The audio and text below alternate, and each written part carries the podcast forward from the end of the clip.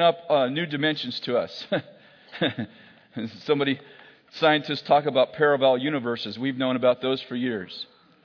Lord, we just pray that you would open up new dimensions in the Spirit to us, that we begin to see what's never been seen so we can do what's never been done.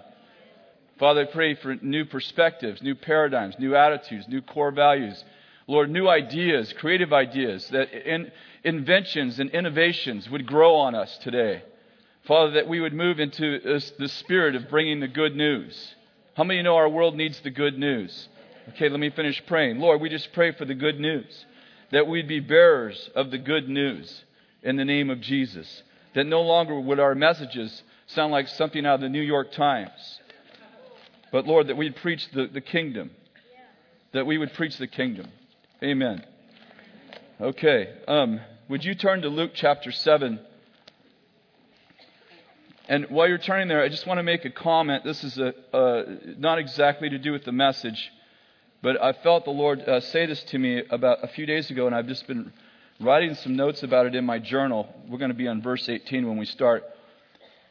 Jesus said, I'll build my church, and the gates of hell won't prevail against it. How many of you know that Jesus is building his church?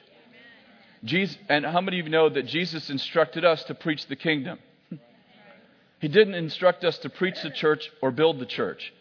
He said for us to go to church, encourage the church, love the church, but he said he'd build the church. So his job is to build, to build the church. Our job is to build the kingdom. How many know that all the church is in the kingdom, but not all the kingdom's in the church? We're going to learn the difference soon because we've taken on his responsibility and wonder why the kingdom's not being extended. That's just a thought. Verse 18. The di- disciples, are you there? Did I say Luke? Yeah, it's the book of Luke. The disciples of John reported to Jesus about the things about these things, summoning and summoning two of his disciples. John sent to them to the Lord, saying, Are you the expected one, or do we have to look for someone else? When the men came to him, they said, John the Baptist has sent us to you and asked, Are you the expected one, or do we look for someone else? And at that very time, he cured many people of diseases and afflictions and evil spirits, and he gave them sight so that many, uh, to many who were blind. And he answered and said to them, Go report to John what you've seen and what you've heard. The blind receive their sight, the lame walk, the lepers are cleansed, the deaf hear, and the dead are raised, and the poor have the gospel preached to them. Blessed, are, blessed is he who does not take offense at me. When the messengers of John had left, he began to speak to the crowds about John. What did you go out into the wilderness to see? A reed shaken by the wind? But they, um, but what did they go out to see? A man dressed in soft clothing? Those who are, who are splendidly clothed live in luxurious places and are found in royal palaces. But what did they go out to see? A prophet? Yes, I say to you, one who is more than a prophet. This is the one about who's written, Behold, I send you the messenger ahead of you who will prepare the way for you. I say to you, among those born of women, there's not one greater than John, yet he who's least in the kingdom is greater than, than he. When all the people and the tax collectors heard this, they acknowledged, John, God, they acknowledged God's justice, having been baptized with the baptism of John. But the Pharisees and lawyers rejected John's purposes for themselves, having not been baptized by John. To what then shall I compare the men of this generation? And what are they like? They are like children who sit at the marketplace and call to one another, and they say, We played the flute for you, and you did not dance. And we sang the dirge, but you did not weep. For John the Baptist has come, um, come I'm sorry, for John the Baptist has come, eating no bread and drinking no wine, and you say, He has a demon. The Son of Man has come eating and drinking, and you say, Behold, a gluttonous man, a drunkard, a friend of tax collectors and sinners. Yet wisdom is vindicated by her children. I want to talk this morning about um, two epic seasons. And I want to ask you are you singing the dirge or are you playing the flute? Turn to uh, Acts chapter 18. And um, we're going to just pick up here. I'm going to read a little bit and then we're going to talk some more. John, uh, I mean, sorry, Acts 18. Now, a Jew named, a Jew named Apollos, an Alexandrian by birth, an eloquent man, came to Ephesus, and he was mighty in the scriptures, This man had been instructed in the way of the Lord, being fervent in spirit, and he was speaking and teaching accurately the things concerning Jesus, being acquainted only with the baptism of John. And he began to speak out boldly in the synagogue. But when Priscilla and Aquila heard him, they took him aside and explained to him the way of, God more accurately.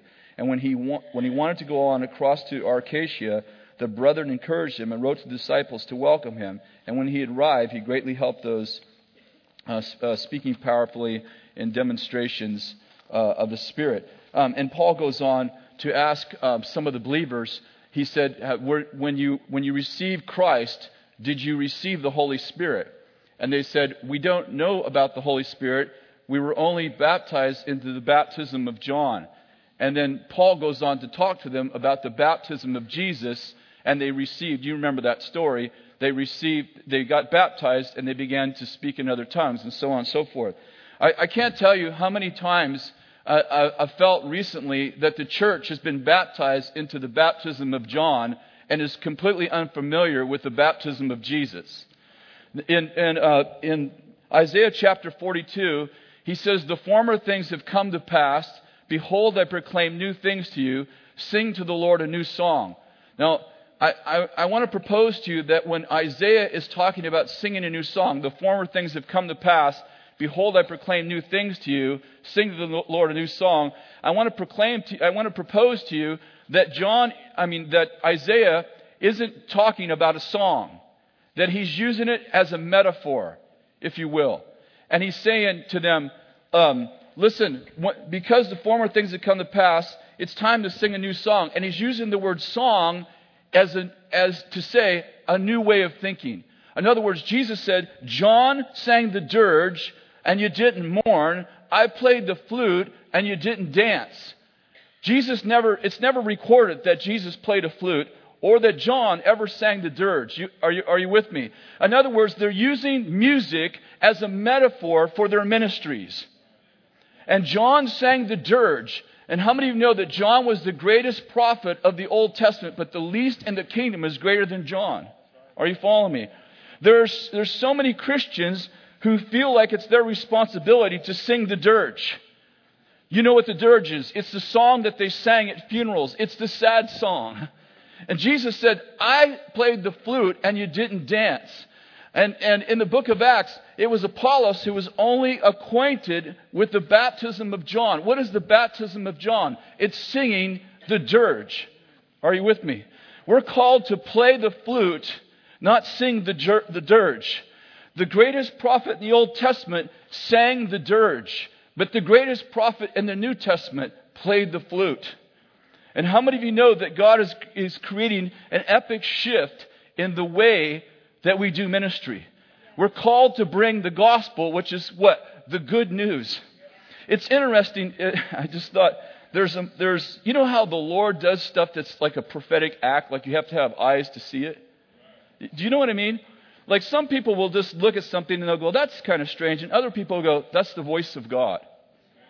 Isn't it interesting that both Jesus and John's clothing are mentioned in the Bible? I mean, there's tons of people who ministered never, the, the Bible never talks about how they were dressed. But it says, look at this. John came, Mark 1 6. John was clothed with camel's hair he wore a leather belt around his waist, and his diet was locusts and wild honey. Jesus, John 19. Then the soldiers, when they had crucified Jesus, took the outer garment made four parts, a part for every soldier, and also the tunic. But and also the tunic. Now the tunic was seamless and woven in one place, so they cast lots for it. John is dressed with camel's hair, a belt around his waist. He's eating locusts and wild honey. Jesus, how's Jesus dressed? Jesus is dressed with, some, some, with a garment so expensive that when, they, when, they, when he was crucified, they gambled and they used his garment as the reward, as the award for whoever won the gambling tournament. Are you with me? What I'm getting at is that does, isn't that such a metaphor for the difference in their ministry? One guy's eating locusts and wild honey. He's what, and he's preaching in the wilderness. And what is he preaching? What's, what's John's message? Repent, for the kingdom is at hand. And he's baptizing people into repentance. Are you with me? What's, what's John, when John shows up, what's John's first message? Repent, for the kingdom of God is at hand. What's Jesus' first public message? It's a wedding. Where what does he do at the wedding?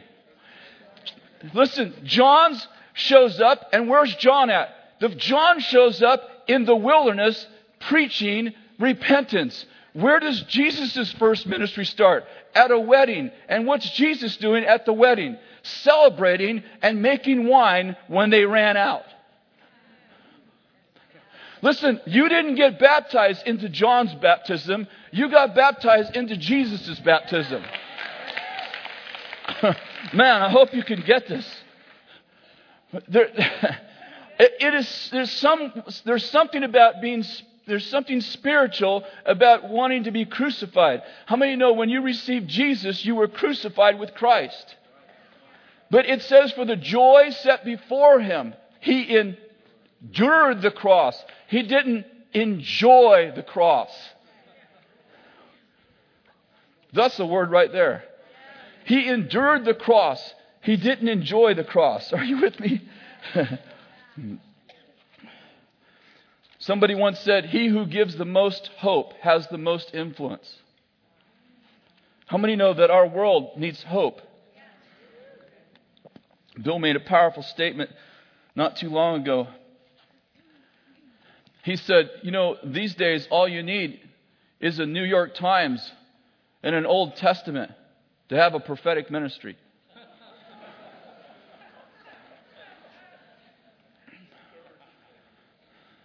I really believe it's important to realize that we've come into a new covenant, that we're in a new season. This is called a new covenant.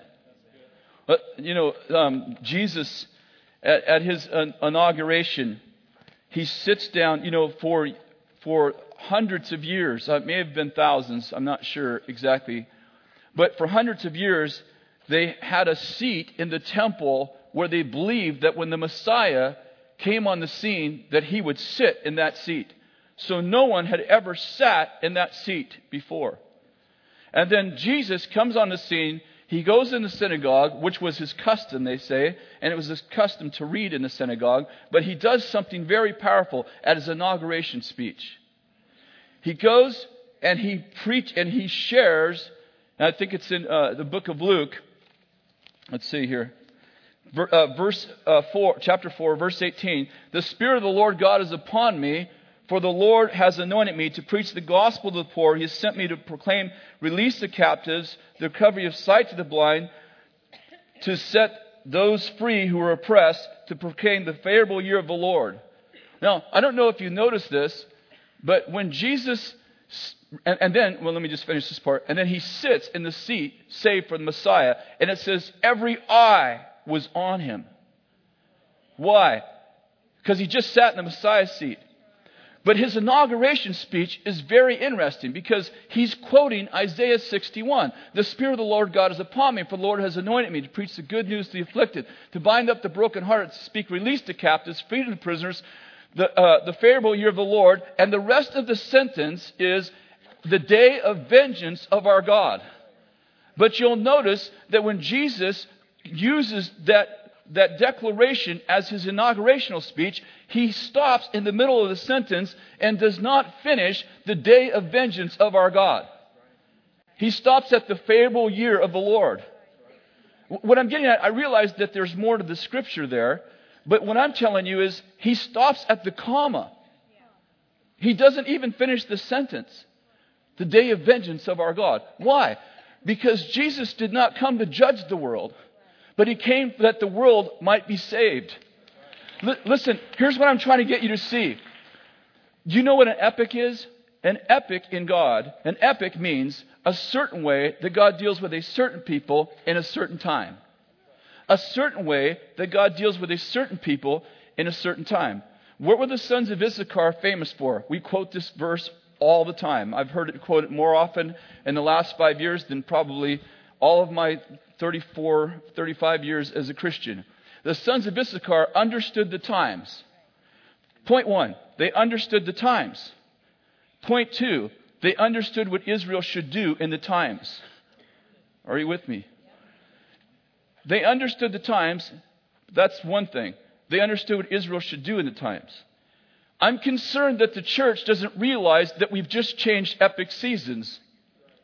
First of all, I want to say this. I'm concerned that the church doesn't realize that the cross changed epic seasons. That no longer are we supposed to sing the dirge because we're baptized into the dance. And that there is a difference between the last days and the last day. I, I want to read you a, a, a verse. Listen to this. The book of Malachi says this. And it's often quoted by the New Testament. Oops, I guess it would be before the New Testament. Man, uh, you guys are going to love my new Bible I'm coming out with the Kris Vallotton alphabetical. just going to be so awesome. Old Testament, New Testament, it won't matter. It's just going to be in alphabetical order.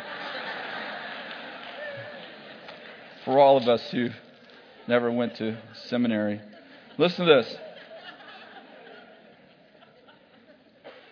Behold, I'm going to send you Elijah the prophet before the coming of the great and terrible, get this, this is important, day of the Lord.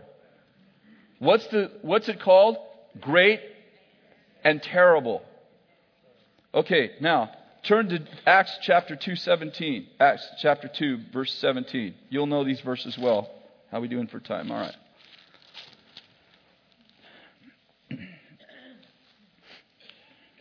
These men, verse 15, these men are not drunk as you suppose. You know this part of the story. But this is what's spoken of by the prophet Joel. It shall come about in the last days. Everybody say last days. In the last days. I want, first of all, I want to propose to you that there's a difference between the last day and the last days. There's, the last day is mentioned nine times in the New Testament. And it's always mentioned it's, the last day is always congruent with Judgment Day. The last days are mentioned several times in the New Testament, and they're always mentioned as a spirit of reconciliation. Now, I want to show you. Look at this. He goes on to say this It shall come about in the last days that I shall pour out my spirit upon all mankind. What's God doing in the last days? He's pouring out his spirit upon all mankind. Your sons and daughters shall prophesy. Your young men shall see visions. Your old men shall dream dreams. You know about this. Upon your bond servants they shall all prophesy. Verse 19 I will grant wonders in the sky, signs on the earth below, blood, fire, vapor, smoke. The sun will be turned to darkness, the moon into blood, before the great and glorious day of the Lord. How many of you know that Joel looks ahead and he says, hey, I'm going to pour out God, God, he prophesies into the future, and Peter says, that is this. Listen, you think these people are drunk, but this is the beginning of what Joel preached, which Joel called the, the last days, and he called the last days great and glorious. Malachi said there's a last day coming that's great and terrible, but Joel saw that there was a difference between great and terrible and great and glorious. Are you with me? When did great and glorious happen? It says, when the sun turned dark and the moon turned to blood. Now, first of all, I got to just give you a little background. In Jewish culture, they were accustomed to God speaking in hieroglyphics. Let me give you an example. Do you remember when Joseph, the Old Testament Joseph, has a dream and he sees, his, he sees wheat bowing down to him. His brothers immediately know it's them. And then he has another dream. And in the dream, he saw the sun and the moon bowing down to him. And he tells his father, I saw the sun and the moon, and they were bowing down to me. And instantly, without hesitation, his father says, You mean your mother and I are going to bow down to you? He didn't, you understand, he said the sun and the moon are going to bow down. But his parents immediately knew that the sun and the moon represented them. it's really difficult when we let teachers. Okay. I got to be careful. This is this is podcast. It's in, it's really difficult when we let the gift of teacher interpret prophetic revelation. Prophets interpret prophetic revelations, teachers interpret scripture.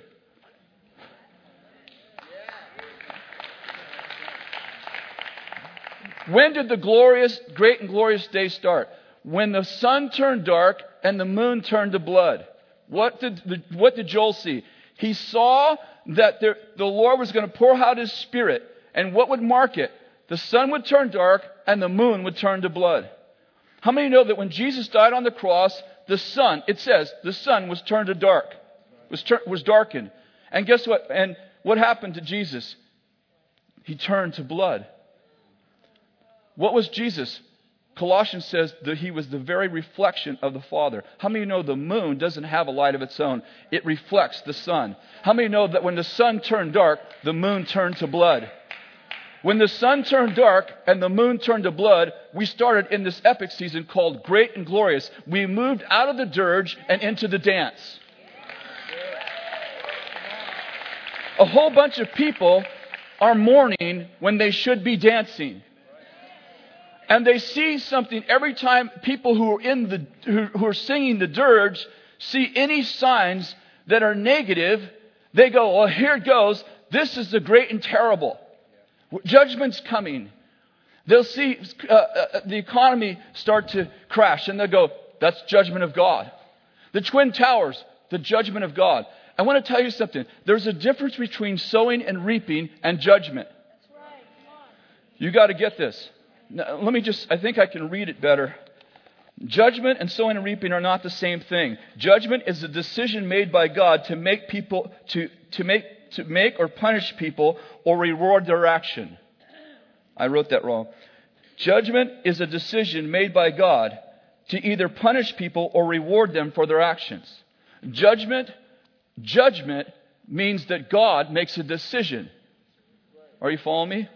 And let me finish this. Sowing and reaping is the natural outcome of whatever seeds planted. I don't believe that God's making judgments against us. I think He's actually trying to save us from reaping what we've sowed. Therefore, judgment puts God on the side of increasing the severity of our own consequences when in fact He's actually trying to release us from the seeds of our own demise.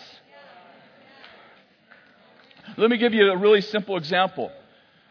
If you could just see in the housing market, as an example, if wages are increasing at 2, 2% a year and housing is increasing, the price of houses are increasing at 20 to 30% a year in, in most places. It doesn't take a genius to figure out that pretty soon the people who have money that actually have a job where they're getting increases can't afford the houses. So what did they do? The, the banks only make money when they loan when they loan money. How many of you know it's like a dairy farmer? If you run out of milk, you're not going to make money. What do banks sell? They sell money.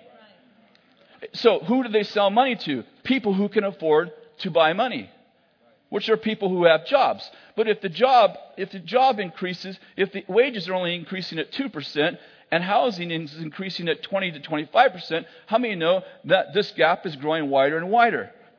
So what do they do? What do the banks do? Remember, banks have to loan money. It's the only way they make money. Pretty soon they have to say, well, we have to have, we have, to have some way for these people who have a job to actually afford these houses. So they start giving 90% loans instead of 80% loans to close the gap. Pretty soon, 90% loans aren't good enough, and the housing market's still increasing, and the banks feel very confident that they're going to increase forever, which is not rational. but it's based in greed. So what happens? So they go, we'll start giving 100% loans. Why are they giving 100% loans? Because they have to get these people who have jobs to be able to afford these houses, because that's the only way they make money. Once they give 100% loans, we have a whole new dynamic that happens. Because if my house that I, if I, if I put down 20%, let's say I, I bought a $200,000 house and I put down $40,000. So I realize you don't have $200,000 houses in this area. This is for the people who are on the podcast.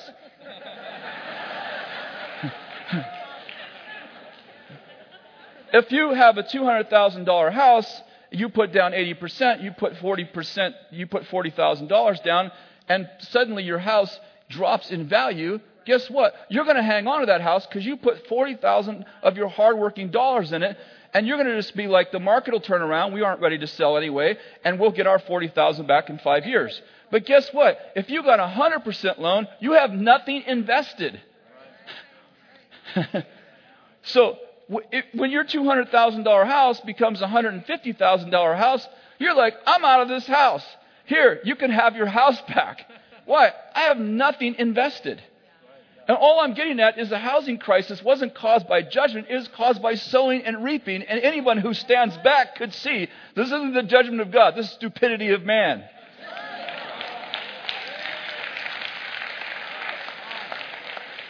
all I'm trying to get you to see is that if you're, if you're singing the dirge, you're looking for evidence that you're supposed to be sad. But you've come into a kingdom that's, this is the kingdom. It's not eat or drink, but it's righteousness, peace, and joy. Two thirds of the kingdom are happy thoughts.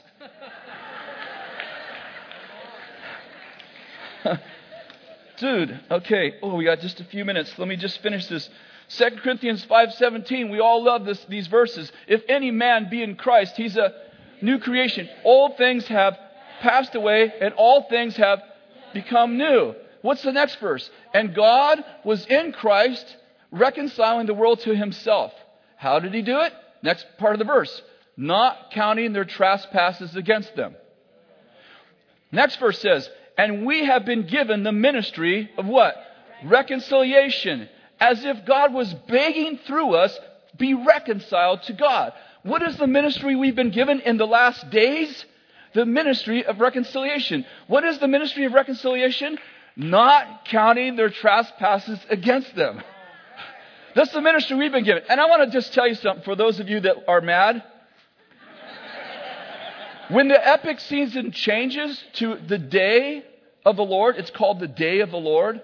It's mentioned nine times, the day of the Lord. And it's mentioned as a great and terrible day. I don't want to like ruin your job description, but you won't be the judge. On judgment day, when the epic season changes, you won't even be the judge. You'll be judged. And, and for us, it's called a great day. It's a day we get our stuff.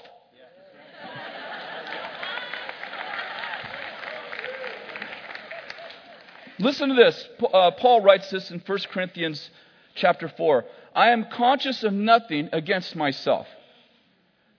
He's saying, I I don't know that I've done anything wrong. I'm doing anything wrong. I don't think I'm doing anything wrong. Yet I'm not by this acquitted. But the one who examines me is the Lord. Therefore, do not go on passing judgment before the time. Before the time. But wait until the Lord comes who will bring, bring to light the things hidden in darkness and disclose the motives of men's hearts. Now, watch this. And each man's praise will come to him from God. Wait, did you get that last sentence? And then, and then each man's praise will come to him from God. In other words, Paul's saying, listen, I, I don't think I'm doing anything wrong. I don't, I don't know that I'm doing anything wrong. I'm not acquitted by this. Why? Because it's not the time. It's not the day of the Lord. But in the time, in the day of the Lord, the Lord will turn up the light. And when the Lord turns up the light, we will see things we've never seen before. And what does Paul say will happen when the Lord turns up the light? He says, then our praise will come from God. How many of you know that we spent a lot of time this morning praising God? But on Judgment Day, God will praise you. That's just a good word right there. Uh, maybe you need a few scriptures. 2 Corinthians 3 7. But by his word, the present heavens and earth are being reserved for fire, kept for the day, everybody say day, of judgment and destruction of godly men. In the book of Jude, and the angels who did not keep their proper dominion, but abandoned their proper abode, he is kept in eternal bounds under darkness for the judgment of the great day. 1 John 4:17 By this love is perfected so that we may have confidence in the day of judgment. I, I can just go on. I have them all listed. Here's the point. There's a day coming. No one's going to get away with anything. All you guys that need justice. There's a day coming. It's a different epic season. Your job, your job is not judgment. You're not to judge the world. You're in the great and glorious. Great and terrible's coming, and guess what? That won't be your ministry. Your ministry is not judgment. Well, the Old Testament prophets, it was a different epic season. In the Old Testament, God was teaching us that sin needs, sin deserves judgment so that there can be justice. But when Jesus died on the cross, all the, all the wrath of God was poured out on Jesus. So what did Jesus do? He created justice. He created justice so God could release mercy. We say, well, how about Ananias and Sapphira? Wait a second. God can kill anyone he wants, but he doesn't need to to create justice. In the Old Testament, before the cross, remember, judgment, there was judgment to create justice because there was no redemption. And so, what was the, what's the moral of the Old Testament story? Sin deserves to be judged. The soul that sins shall die. But guess what? We're hidden in the Trojan horse of Jesus. When Jesus died on the cross, how many of you know that it changed heaven's perspective? Why? Now, God fulfilled justice so that he no longer had to release judgment. See, God no longer has to give you what you deserve. You know why? He already gave it to Jesus. And here's my last comment. You didn't get into the kingdom through your works. I, this is so funny. Hollywood deserves to be judged. Well, how about you? There is some this there's this weird thing in Christianity that once we get right with God and we start walking in wholeness, it's, it's somehow somehow we have this short-term memory loss where it was while we were sinners that we were invited into the kingdom. And so somehow we forget that although our life may be pretty clean, we didn't get here because of our acts, we got here because of His. So, so listen, why do we judge sinners for acting like sinners?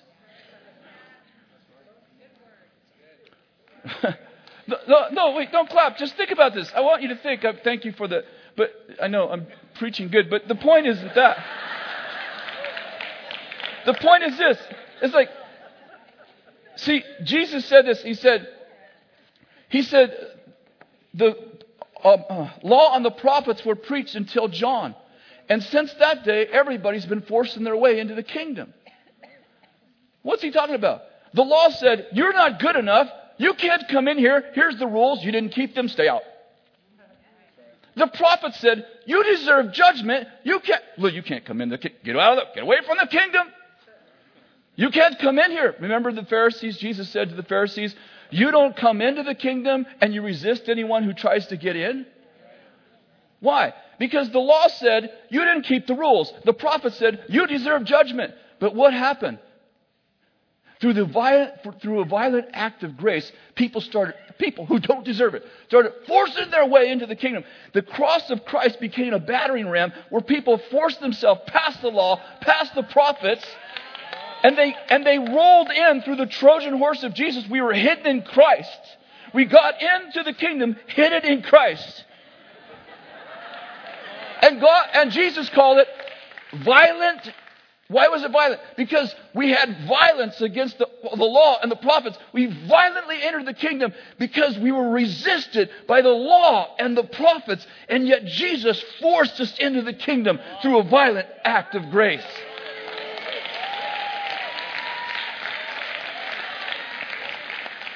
We're salt and light. What does that mean? We are salt. We are preservation. We are light. We are revel- revelation. People, I hear people say stupid stuff like, in the last days, the light will get lighter and the darkness will get darker.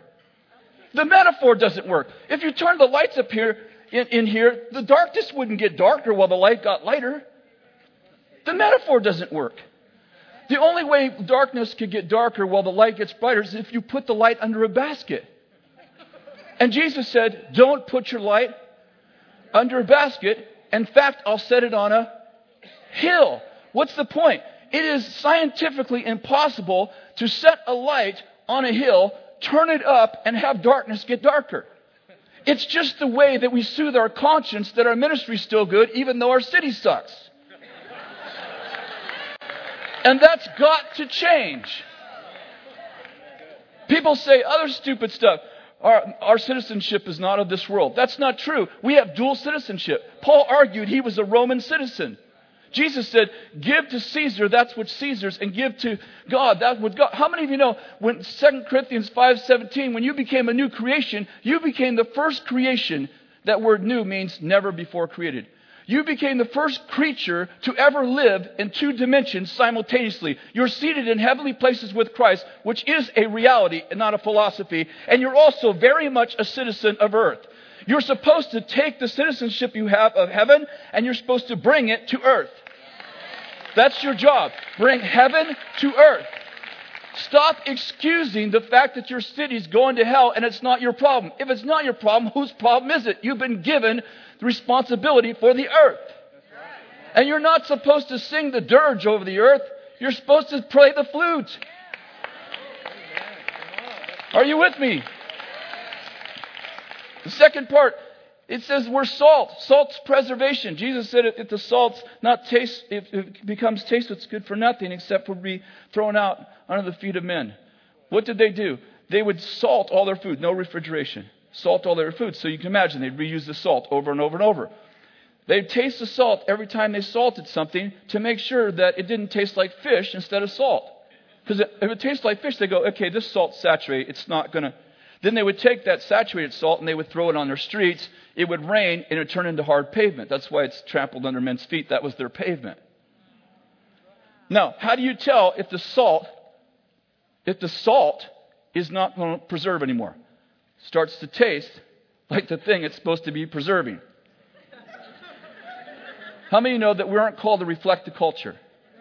Called to transform it. How do you know if the salt's lost its flavor? Well, if you're judging the people that you're supposed to be preserving, you've pretty well lost your ability to preserve. How many know 1 Corinthians chapter 14 says, Let two or three prophets speak and let the others pass judgment? Why is it that we're letting the prophets judge? How, how, how come we're judging people when in the New Testament we're supposed to be judging prophecy?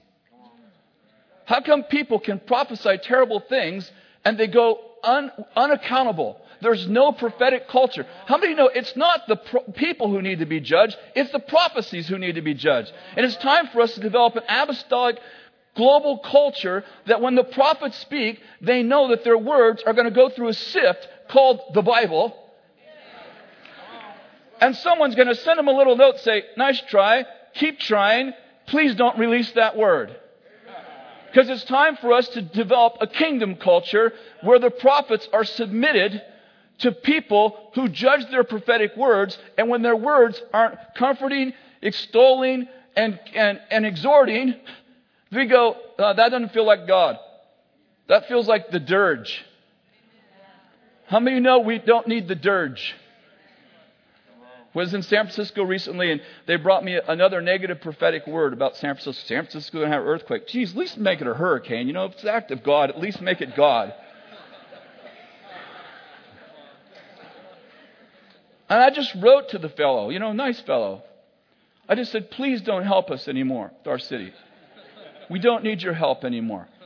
It's the East Coast people, it's almost always the East Coast people who like to prophesy. They stay a long ways away.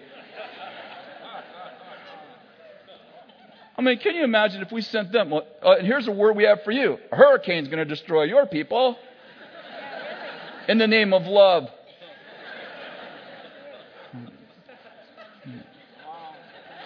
Does it make sense that we say God's so mad at America about abortions, he's going to prove it by killing a whole bunch of people? We don't even realize it, but we're actually part of the problem. People abort their children because they don't know about the love of God, and we represent God as only having two attitudes happy or I'm going to kill you. How many know that God has all the gamuts of emotion? And in fact, He has emotions that we've never even experienced yet. But He grieves, yes. Does God get mad about everything? I don't know. I had a dad like that. But I don't have a heavenly father like that. It's time for us to stop singing the dirge that's supposed to have died with John. That's why John lost his head. Why did the last prophet lose his head? Because, because God severed that way of thinking. Where did Jesus die? He died on the cross on Golgotha. Why was it Golgotha? It means the place of the skull. Why did Jesus die at the place of the skull? Why did he not lose his head? Because we're supposed to have the mind of Christ, not the mind of John. Would you stand, please?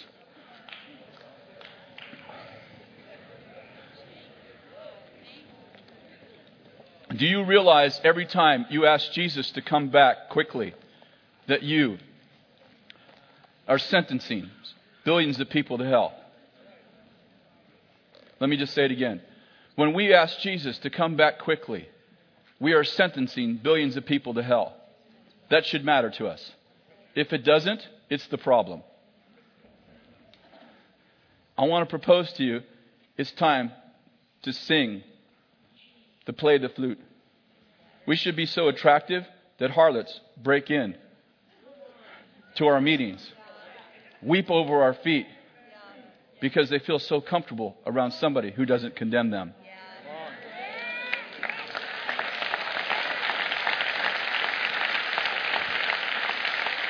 So put your hand on your heart. Say this Lord, make me a flute player and teach me to dance. And Lord, help me to bring hope in a hopeless season. Help me to bring joy to people who are depressed. And help me to take the unshakable kingdom and stabilize the kingdom that's shaking so that the kingdom of this world becomes the kingdom of our God.